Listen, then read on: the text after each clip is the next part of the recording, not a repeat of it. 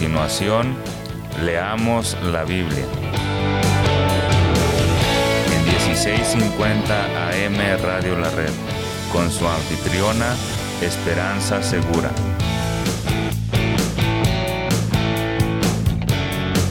Compartiendo la verdad en amor.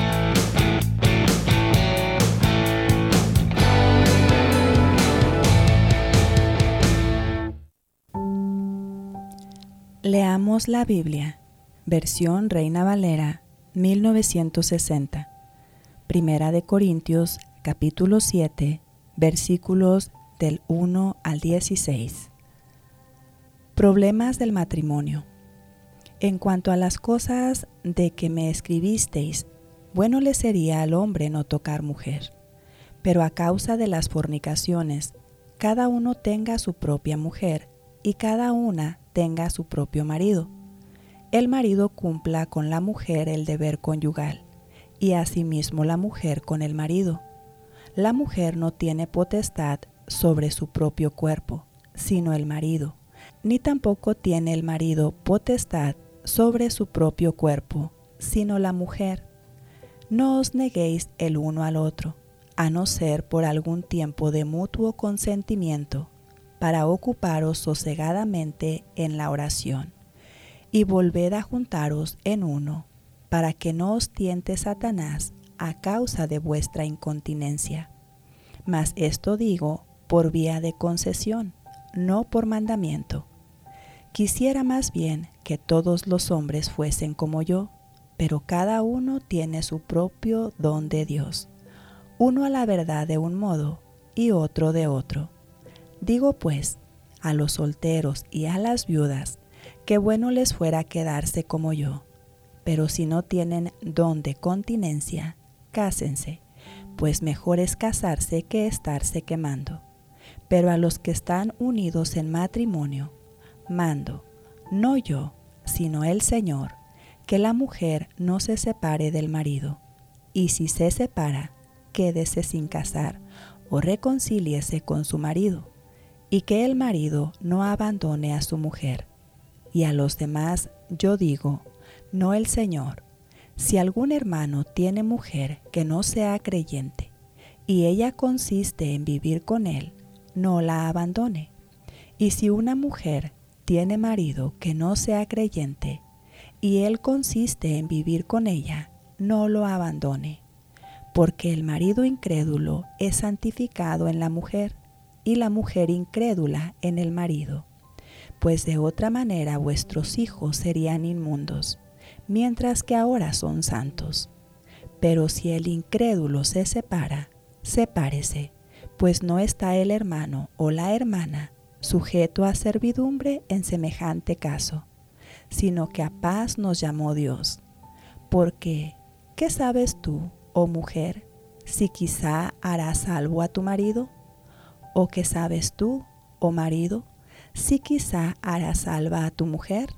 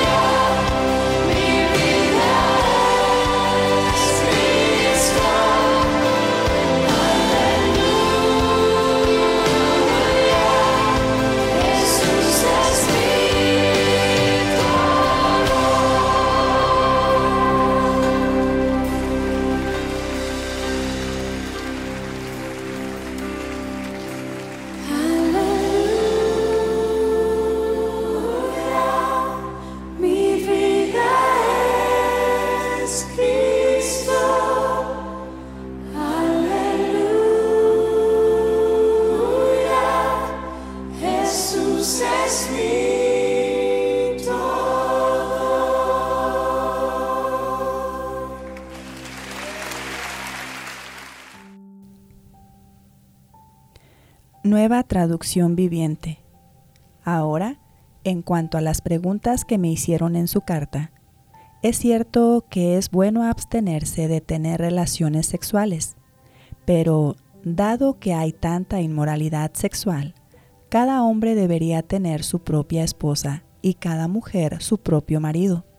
El esposo debe satisfacer las necesidades sexuales de su esposa y la esposa debe satisfacer las necesidades sexuales de su marido. La esposa le da la autoridad sobre su cuerpo a su marido y el esposo le da la autoridad sobre su cuerpo a su esposa. No se priven el uno al otro de tener relaciones sexuales, a menos que los dos estén de acuerdo en abstenerse de la intimidad sexual por un tiempo limitado para entregarse más de lleno a la oración. Después deberán volverse a juntar a fin de que Satanás no pueda tentarlos por la falta de control propio. Eso les digo a modo de concesión, no como un mandato. Sin embargo, quisiera que todos fueran solteros, igual que yo, pero cada uno tiene su don específico de Dios, unos de una clase y otros de otra. Así que les digo a los solteros y a las viudas, es mejor quedarse sin casar tal como yo. Pero si no pueden controlarse, entonces deberían casarse. Es mejor casarse que arder de pasión sexual. No obstante, para los que ya están casados, tengo un mandato que no proviene de mí, sino del Señor. La esposa no debe dejar a su marido, pero si lo deja, que no se case de nuevo, o bien que se reconcilie con él y el marido no debe dejar a su esposa. Ahora me dirigiré al resto de ustedes, aunque no tengo un mandato directo del Señor. Si un hombre cristiano está casado con una mujer que no es creyente y ella está dispuesta a seguir viviendo con él, no debe abandonarla. Y si una mujer cristiana tiene un esposo que no es creyente y él está dispuesto a seguir viviendo con ella, no debe abandonarlo. Pues la esposa cristiana da santidad a su matrimonio y el esposo cristiano da santidad al suyo. De otro modo, sus hijos no serían santos, pero ahora son santos. En cambio, si el esposo o la esposa que no es creyente insiste en irse, dejen que se vaya en esos casos, el cónyuge cristiano ya no está ligado al otro, porque Dios los ha llamado a ustedes a vivir en paz. ¿Acaso ustedes, esposas, no se dan cuenta de que sus maridos podrían ser salvos a causa de ustedes? ¿Y ustedes, esposos, no se dan cuenta de que sus esposas podrían ser salvas a causa de ustedes?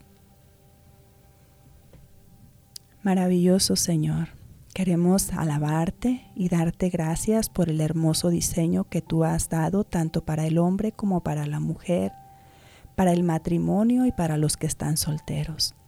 Queremos pedirte por favor que cada uno, ya sea casado o soltero, siempre su mayor deseo sea agradarte y darte honor a ti en todo lo que hace. En el nombre de Jesucristo te lo pedimos. Amén. Le invitamos a escucharnos mañana y seguirnos en el internet en radiolared.net.